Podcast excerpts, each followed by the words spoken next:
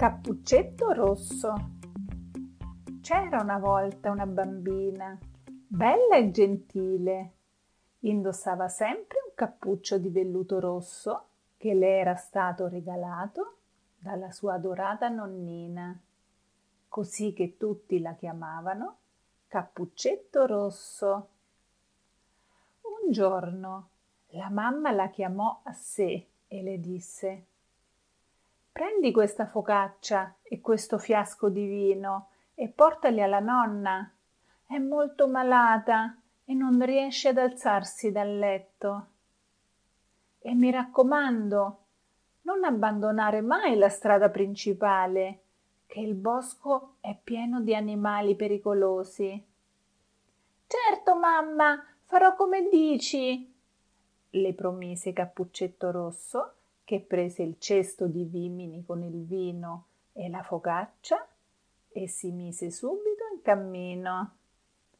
Lungo la strada si accorse che tra gli alberi del bosco crescevano dei fiori bellissimi e decise di raccoglierne un po' per farli seccare. Tuttavia, mentre si trovava in una radura a cogliere i gigli, le si avvicinò un grosso lupo nero dove te ne vai tutta soletta, bella bambina? domandò il lupo. Devo portare questo vino e la focaccia alla mia nonna, che è a letto malata. Abita a pochi passi da qui, proprio in fondo alla strada, rispose Cappuccetto Rosso. Il lupo, con la bava alla bocca, all'idea di divorare una bambina tenera e saporita, Pensò però di cominciare dalla nonna. Porta i miei saluti alla nonna. Ah, se vuoi aggiungere un tocco di classe al mazzo di fiori che hai raccolto, da quella parte crescono delle magnifiche orchidee selvatiche. Detto questo, il lupo si allontanò. Cappuccetto rosso Invece, senza pensarci, andò a raccogliere le orchidee. La bestia invece si presentò a casa della nonna, bussando così forte che per poco non buttava giù la porta. Chi è? chiese la nonna, che si era alzata a fatica per aprire la porta. Sono Cappuccetto Rosso con il vino e la focaccia, disse il lupo ingannando la vecchia.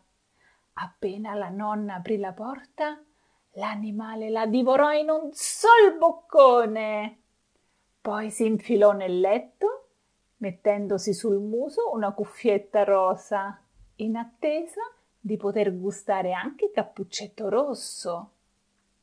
La bambina arrivò soltanto un'ora dopo e trovando la porta aperta si accomodò. Nonnina, sono io, Cappuccetto Rosso. Ti ho portato il vino e la focaccia appena sfornata dalla mamma. Il lupo si coprì bene con la coperta e rispose, facendo la voce rauca: Vieni avanti, sono qui a letto e non posso muovermi. La bambina si accostò al grande letto in ferro battuto. La nonna, o meglio, il lupo era ben avvolta dalle coperte rosa.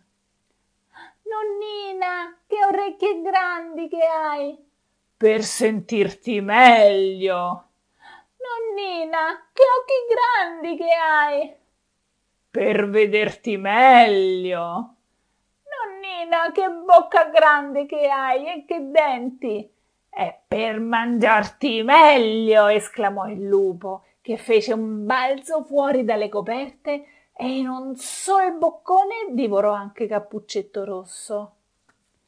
Poi, ben sazio, si appisolò tra le coperte. Poco tempo dopo passò di lì un vecchio cacciatore che, vedendo la porta aperta, decise di controllare che la vecchia stesse bene. Fu così che trovò il lupo bello steso nel letto con la pancia gonfia.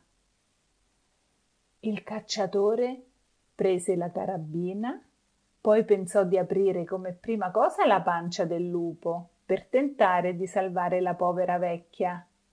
Così prese dalla bisaccia un lungo coltello e aprì la pancia del lupo addormentato.